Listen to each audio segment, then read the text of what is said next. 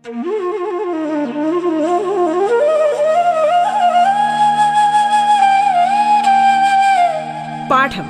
കേട്ടു പഠിക്കാൻ റേഡിയോ കേരളയിലൂടെ.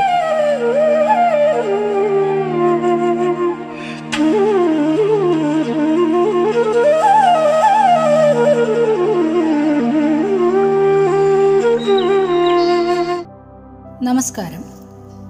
പാഠത്തിന്റെ ഇന്നത്തെ അധ്യായത്തിൽ ഇന്ന് നിങ്ങളോടൊപ്പം ഞാൻ ജി. രശ്മി.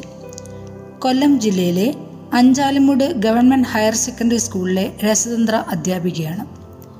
ഇന്ന് നമ്മൾ ഒമ്പതാം ക്ലാസ്സിലെ രസതന്ത്രത്തിലെ രാസബന്ധനം അഥവാ കെമിക്കൽ ബോണ്ടിംഗ് എന്ന യൂണിറ്റിന്റെ തുടർച്ചയാണ് പഠിക്കുന്നത്. രാസബന്ധനം എന്ന അധ്യായത്തിന്റെ ആദ്യ ഭാഗത്തിൽ നമ്മൾ വിവിധ തരം രാസബന്ധനങ്ങളെക്കുറിച്ച് ചർച്ച ചെയ്തു. ഇലക്ട്രോണുകൾ കൈമാറ്റം ചെയ്യുന്നതിലൂടെയുള്ള രാസബന്ധനത്തെ അയോണിക ബന്ധനം എന്നും ഇലക്ട്രോണുകൾ പങ്കുവയ്ക്കപ്പെടുന്നതിലൂടെയുള്ള രാസബന്ധനത്തെ സഹസംയോജക ബന്ധനം എന്നും വിളിക്കുന്നു എന്ന് പ്രതിപാദിച്ചു. തുടർന്ന് ഇലക്ട്രോ നെഗറ്റിവിറ്റി എന്താണെന്നും ഒരു സംയുക്തത്തിലെ ഘടകമൂലകങ്ങളുടെ ഇലക്ട്രോ നെഗറ്റിവിറ്റി വിലകൾ തമ്മിലുള്ള വ്യത്യാസം. ആ സംയുക്തത്തിന്റെ സ്വഭാവം അതായത് ആ സംയുക്തത്തിലെ രാസബന്ധനം എന്താണെന്ന് തീരുമാനിക്കുന്നത് എങ്ങനെയാണെന്നും പഠിച്ചു. സഹസംയോജക ബന്ധനത്തിൽ ഏർപ്പെട്ട രണ്ട് ആറ്റങ്ങൾക്കിടയിൽ പങ്കുവച്ച ഇലക്ട്രോൺ ജോഡികളെ ആകർഷിക്കാനുള്ള അതത് ആറ്റത്തിന്റെ കഴിവാണ് ഇലക്ട്രോ നെഗറ്റിവിറ്റി ഒരു സംയുക്തത്തിലെ ഘടകമൂലകങ്ങളുടെ ഇലക്ട്രോ നെഗറ്റിവിറ്റി വിലകൾ തമ്മിലുള്ള വ്യത്യാസം ഒന്ന് പോയിന്റ് ഏഴോ അതിൽ കൂടുതലോ ആണെങ്കിൽ അത് അയോണിക സ്വഭാവമുള്ള സംയുക്തവും ഒന്ന് പോയിന്റ് ഏഴിൽ കുറവാണെങ്കിൽ അത് സഹസംയോജക സ്വഭാവമുള്ള സംയുക്തവും ആയിരിക്കും എന്ന് നമ്മൾ പഠിച്ചു. അടുത്തതായി ഒരു സംയുക്തത്തിലെ ഘടകമൂലകങ്ങളുടെ ഇലക്ട്രോ നെഗറ്റിവിറ്റി വിലകളും. ആ സംയുക്തത്തിന്റെ പോളാർ സ്വഭാവവും തമ്മിലുള്ള ബന്ധം എന്താണെന്ന് നോക്കാം. ദ്വയറ്റോമിക മൂലക തന്മാത്രകൾ ഉദാഹരണം hydrogen oxygen H two O two nitrogen N two. ഇവയിൽ രണ്ടാറ്റങ്ങൾക്കും ഇലക്ട്രോ നെഗറ്റിവിറ്റി വിലകൾ തുല്യമാണ് അല്ലേ? അതുകൊണ്ട് തന്നെ പങ്കുവയ്ക്കപ്പെടുന്ന ഇലക്ട്രോൺ ജോഡിയെ അവ തുല്യമായി ആകർഷിക്കുന്നു. എന്നാൽ സംയുക്ത തന്മാത്രകളിൽ അങ്ങനെയാണോ? പങ്കുവയ്ക്കപ്പെടുന്ന ഇലക്ട്രോൺ ജോഡിയെ തുല്യമായാണോ ആകർഷിക്കുന്നത്? അല്ല അല്ലേ? ഉദാഹരണം hydrogen chloride H C L. ഇവിടെ ഹൈഡ്രജന്റെ ഇലക്ട്രോ നെഗറ്റിവിറ്റി എത്രയാണ്? Two point two zero. ഇത് നിങ്ങളുടെ പുസ്തകത്തിലെ പോളിംഗ് ഇലക്ട്രോ നെഗറ്റിവിറ്റി സ്കെയിൽ ഉപയോഗിച്ച് നിങ്ങൾക്ക് സ്വയം കണ്ടെത്താവുന്നതാണ്. ക്ലോറിന്റെ ഇലക്ട്രോ നെഗറ്റിവിറ്റി വില എത്രയാണ്? ത്രീ പോയിന്റ് വൺ സിക്സ് ഇതിൽ ഇലക്ട്രോ നെഗറ്റിവിറ്റി കൂടുതൽ ആർക്കാണ്? ഹൈഡ്രജൻ ആണോ ക്ലോറിൻ ആണോ ക്ലോറിൻ ആണ് അല്ലേ? അതായത് സഹസംയോജക ബന്ധനത്തിൽ ഏർപ്പെട്ട ആറ്റങ്ങൾക്കിടയിൽ പങ്കുവച്ച ഇലക്ട്രോൺ ജോഡിയെ ആകർഷിക്കാനുള്ള കഴിവ് കൂടുതൽ ഏതാറ്റത്തിനാണ്? ക്ലോറിൻ ആറ്റത്തിനാണ് സഹസംയോജക ബന്ധനത്തിൽ ഏർപ്പെട്ട ഇലക്ട്രോൺ ജോഡിയെ ക്ലോറിൻ ആറ്റത്തിന്റെ ന്യൂക്ലിയസ് ആണ് കൂടുതൽ ആകർഷിക്കുന്നത് അല്ലേ? ഇതിന്റെ ഫലമായി സഹസംയോജക സംയുക്തമായ ഹൈഡ്രജൻ ക്ലോറൈഡിൽ ക്ലോറിന്റെ ഭാഗത്ത് ഒരു ഭാഗികമായ നെഗറ്റീവ് ചാർജ് ഡെൽറ്റ നെഗറ്റീവ് എന്നാണ് നമ്മൾ എഴുതുന്നത്. ഹൈഡ്രജന്റെ ഭാഗത്ത് ഭാഗികമായ പോസിറ്റീവ് ചാർജ് ഡെൽറ്റ പോസിറ്റീവ് അതായത് പാർഷ്യൽ നെഗറ്റീവ് ചാർജും പാർഷ്യൽ പോസിറ്റീവ് ചാർജും സംജാതമാകുന്നു. ഇതിനെ നമുക്ക് എച്ച് സി എൽ ഇടയിൽ ഹൈഡ്രജനും ക്ലോറിനും ഇടയിൽ ഒരു ചെറിയ വര അതായത് ഒരു ജോഡി ഇലക്ട്രോണുകൾ പങ്കുവയ്ക്കപ്പെടുന്നു എന്നർത്ഥം. ഹൈഡ്രജന്റെ മുകളിൽ ഡെൽറ്റ പോസിറ്റീവും ക്ലോറിന്റെ മുകളിൽ ഡെൽറ്റ നെഗറ്റീവും എഴുതി സൂചിപ്പിക്കാം. ഇങ്ങനെ ഭാഗികമായി വൈദ്യുത ചാർജുകളുള്ള സഹസംയോജക സംയുക്തങ്ങളെ വിളിക്കുന്ന പേരാണ് പോളാർ സംയുക്തങ്ങൾ.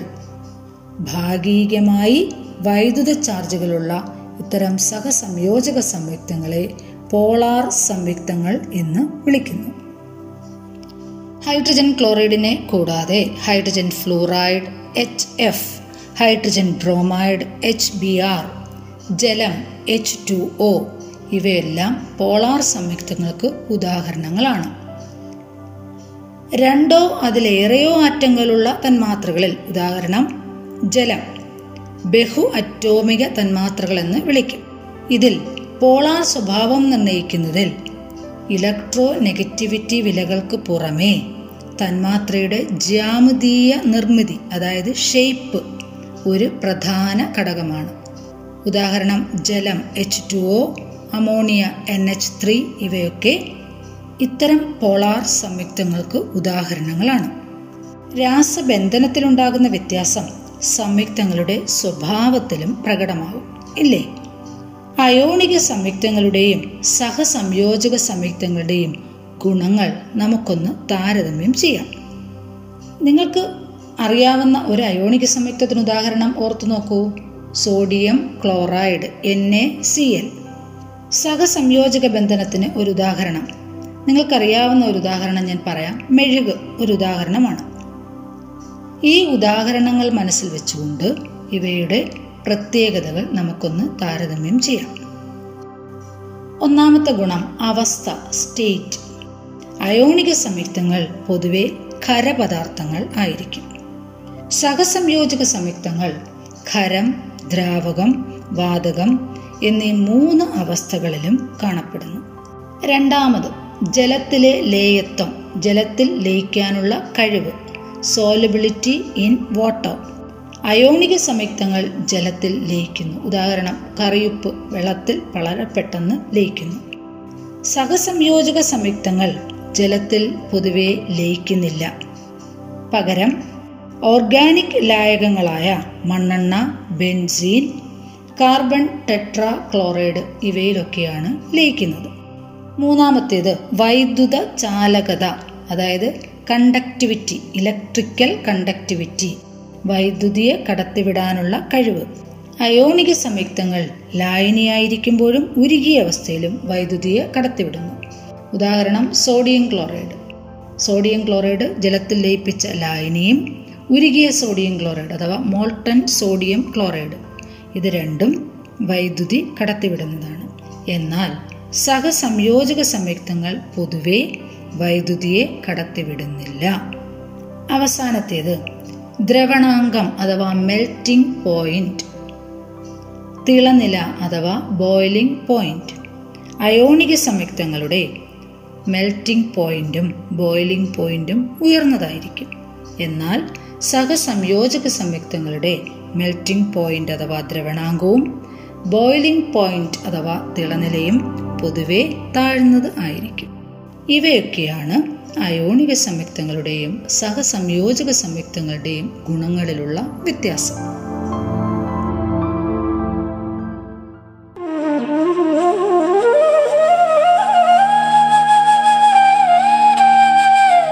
പാഠം കേട്ടു പഠിക്കാൻ റേഡിയോ കേരളയിലൂടെ. പാഠത്തിൽ ഇനി ഇടവേള.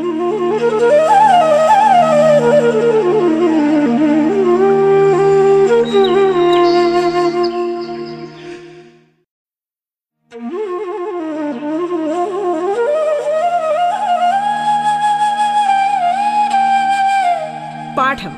കേട്ടു പഠിക്കാൻ റേഡിയോ കേരളയിലൂടെ. തുടർന്ന് കേൾക്കാം പാഠം.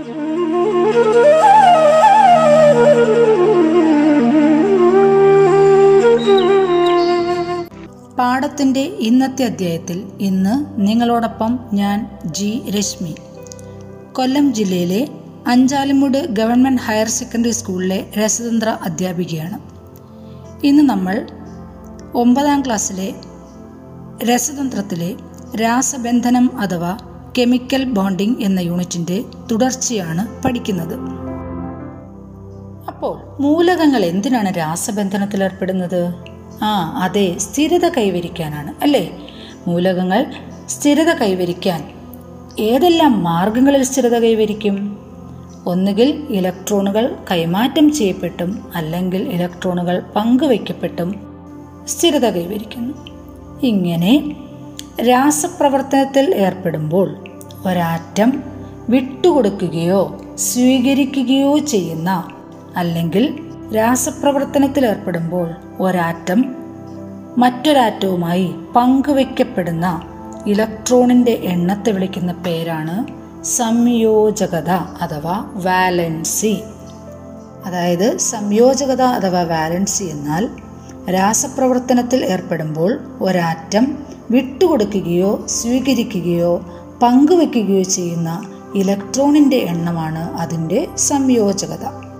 ഉദാഹരണം sodium chloride N A C L sodium ക്ലോറൈഡിന്റെ രൂപീകരണത്തിൽ സോഡിയം ഒരു ഇലക്ട്രോണിന് വിട്ടുകൊടുക്കുന്നു.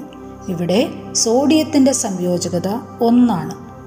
ക്ലോറിൻ ഒരു ഇലക്ട്രോണിനെ സ്വീകരിക്കുന്നു. ക്ലോറിന്റെ സംയോജകതയും ഒന്നാണ് അല്ലേ? വേറൊരു ഉദാഹരണം നോക്കാം. Magnesium oxide. Magnesium M G atomic number പന്ത്രണ്ടാണ്. ഇലക്ട്രോൺ വിന്യാസം രണ്ട് എട്ട് രണ്ട്. രാസപ്രവർത്തനത്തിൽ ഏർപ്പെടുമ്പോൾ മഗ്നീഷ്യം സ്ഥിരത കൈവരിക്കാനായി രണ്ട് ഇലക്ട്രോണിനെ വിട്ടുകൊടുക്കുന്നു. അതുകൊണ്ട് മഗ്നീഷ്യത്തിന്റെ സംയോജകത രണ്ടാണ്.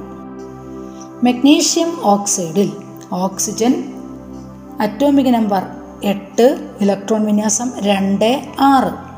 സ്ഥിരത കൈവരിക്കാൻ രണ്ട് ഇലക്ട്രോണുകളെ സ്വീകരിക്കുന്നു. അതുകൊണ്ട് ഓക്സിജന്റെ സംയോജകത രണ്ട് ആണ്.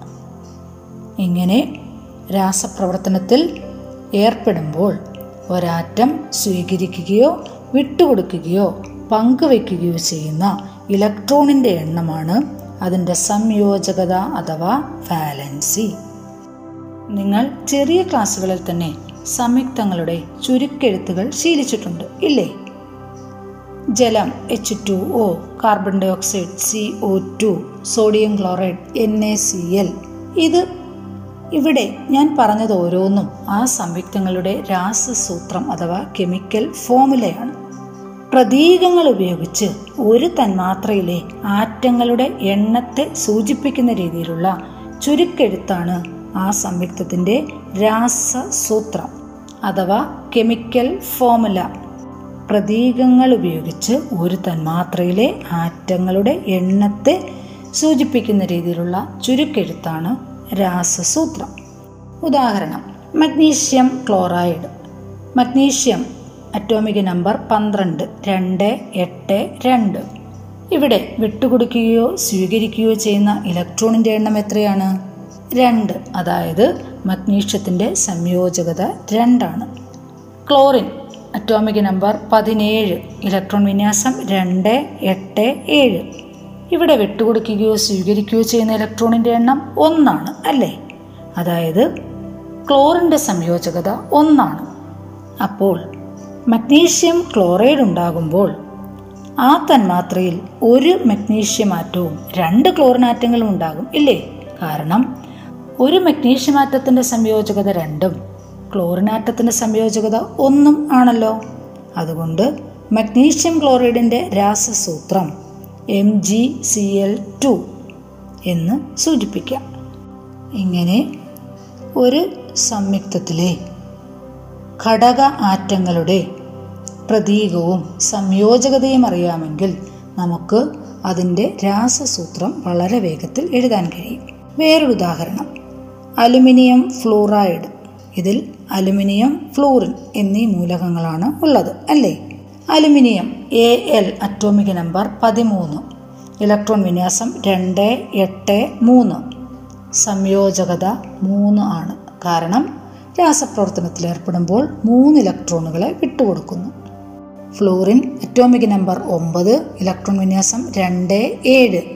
രാസപ്രവർത്തനത്തിൽ ഏർപ്പെടുമ്പോൾ ഒരു ഇലക്ട്രോണിനെ സ്വീകരിക്കുന്നു അതുകൊണ്ട് തന്നെ മൂന്ന് സംയോജകതയുള്ള അലുമിനിയത്തിനോടൊപ്പം ചേരാൻ ഒരു സംയോജകതയുള്ള മൂന്ന് ഫ്ലൂറിനാറ്റങ്ങൾ വേണം അല്ലേ? അതുകൊണ്ട് അലുമിനിയം ഫ്ലൂറൈഡിന്റെ രാസസൂത്രം എ എൽ എഫ് ത്രീ എന്നാണ്. ഇവിടെ നമ്മൾ ആദ്യം പറഞ്ഞ ഉദാഹരണം മഗ്നീഷ്യം ക്ലോറൈഡ് ആണ് അല്ലേ? ഒരു സംയുക്തത്തിന്റെ രാസസൂത്രം എഴുതുമ്പോൾ സംയോജകതയ്ക്ക് പ്രധാനപ്പെട്ട സ്ഥാനമുണ്ട്. മഗ്നീഷ്യം ക്ലോറൈഡ് ഇതിൽ മഗ്നീഷ്യം ക്ലോറിൻ എന്നീ ഘടക ആറ്റങ്ങളാണ് ഉള്ളത്. ഘടകമൂലകങ്ങളാണ് ഉള്ളത്. ഇതിൽ ഇലക്ട്രോനെഗറ്റിവിറ്റി കുറഞ്ഞ മൂലകം ഏതാണ്? അതെ മഗ്നീഷ്യം. ഇലക്ട്രോനെഗറ്റിവിറ്റി കുറഞ്ഞ മൂലകത്തിന്റെ പ്രതീകം വേണം ആദ്യം എഴുതാൻ. ഘടകമൂലകങ്ങളുടെ പ്രതീകങ്ങൾ അടുത്തടുത്ത് എഴുതുമ്പോൾ ഇലക്ട്രോനെഗറ്റിവിറ്റി കുറഞ്ഞ മൂലകത്തിന്റെ പ്രതീകം ആദ്യം വരുന്ന വിധത്തിൽ എഴുതുക. ഉദാഹരണം മഗ്നീഷ്യം ക്ലോറൈഡ് ആദ്യം എം ജി അടുത്തത് സി എൽ ഇങ്ങനെ അടുത്തടുത്ത് എഴുതിക്കഴിഞ്ഞാൽ ഓരോ മൂലകത്തിന്റെയും സംയോജകതകൾ പരസ്പരം മാറ്റി പാതാങ്കമായി എഴുതണം. മഗ്നീഷ്യത്തിന്റെ സംയോജകത രണ്ട് ക്ലോറിന്റെ അടിയിൽ പാതാങ്കമായും ക്ലോറിന്റെ സംയോജകത ഒന്ന് മഗ്നീഷ്യത്തിന്റെ അടിയിൽ പാതാങ്കമായും എഴുതുക. ഒന്ന് ആണെങ്കിൽ അത് എഴുതേണ്ടതില്ല. ഇപ്പോൾ മഗ്നീഷ്യം ക്ലോറൈഡിന്റെ രാസസൂത്രം M G C L two എന്ന് കിട്ടി. ഇങ്ങനെ സംയുക്തത്തിലെ ഘടക മൂലകങ്ങളുടെ പ്രതീകങ്ങളും സംയോജകതയും അറിയാമെങ്കിൽ നമുക്ക് സംയുക്തത്തിന്റെ രാസസൂത്രം എഴുതാൻ കഴിയും. ഇവിടെ രസതന്ത്രത്തിലെ രണ്ടാമത്തെ ചാപ്റ്ററായ രാസബന്ധനത്തിൽ നമ്മൾ വിവിധതരം രാസബന്ധനങ്ങളെക്കുറിച്ച് ആദ്യം ചർച്ച ചെയ്തു. ഇലക്ട്രോണുകൾ കൈമാറ്റം ചെയ്യപ്പെടുന്നതിലൂടെയുള്ള രാസബന്ധനത്തെ അയോണിക ബന്ധനമെന്നും അയോണിക ബന്ധനം ഉള്ള സംയുക്തങ്ങളെ അയോണിക സംയുക്തങ്ങളെന്നും വിളിക്കുന്നു. ഇലക്ട്രോണുകൾ പങ്കുവയ്ക്കപ്പെടുന്നത് മൂലമുള്ള രാസബന്ധനത്തെ സഹസംയോജക ബന്ധനം എന്നും അത്തരം സംയുക്തങ്ങളെ സഹസംയോജക സംയുക്തങ്ങളെന്നും വിളിക്കുന്നു. തുടർന്ന് ഇലക്ട്രോ നെഗറ്റിവിറ്റി എന്താണെന്നും പോളിംഗ് ഇലക്ട്രോ നെഗറ്റിവിറ്റി സ്കെയിൽ എന്താണെന്നും പറഞ്ഞു. ഒരു സംയുക്തത്തിലെ ഘടകമൂലകങ്ങളുടെ ഇലക്ട്രോ നെഗറ്റിവിറ്റി വിലകളിലുള്ള വ്യത്യാസം മനസ്സിലാക്കി ആ സംയുക്തത്തിന്റെ സ്വഭാവം തീരുമാനിക്കുന്നത് എങ്ങനെയെന്നും മനസ്സിലാക്കി. തുടർന്ന് ഒരു സംയുക്തത്തിന്റെ ഘടക മൂലകങ്ങളുടെ ഇലക്ട്രോ നെഗറ്റിവിറ്റി വിലകൾ അനുസരിച്ച് ആ സംയുക്തത്തിന്റെ പോളാർ സ്വഭാവം എങ്ങനെ മനസ്സിലാക്കാം എന്ന് ചർച്ച ചെയ്തു. ഭാഗികമായി ചാർജ് ഉള്ള സംയുക്തങ്ങളെ പോളാർ സംയുക്തങ്ങൾ എന്ന് വിളിക്കുന്നുവെന്നും പറഞ്ഞു. അയോണിക സംയുക്തങ്ങളുടെയും സഹസംയോജക സംയുക്തങ്ങളുടെയും സ്വഭാവങ്ങളുടെ താരതമ്യ പഠനവും നമ്മൾ നടത്തി.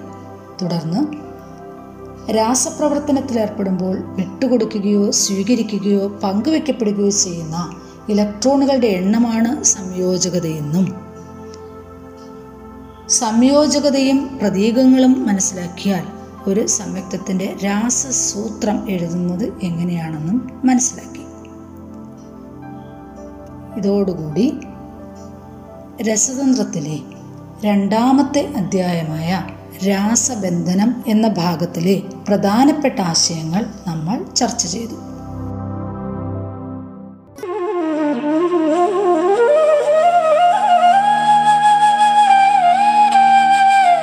പാഠം കേട്ടു പഠിക്കാൻ റേഡിയോ കേരളയിലൂടെ.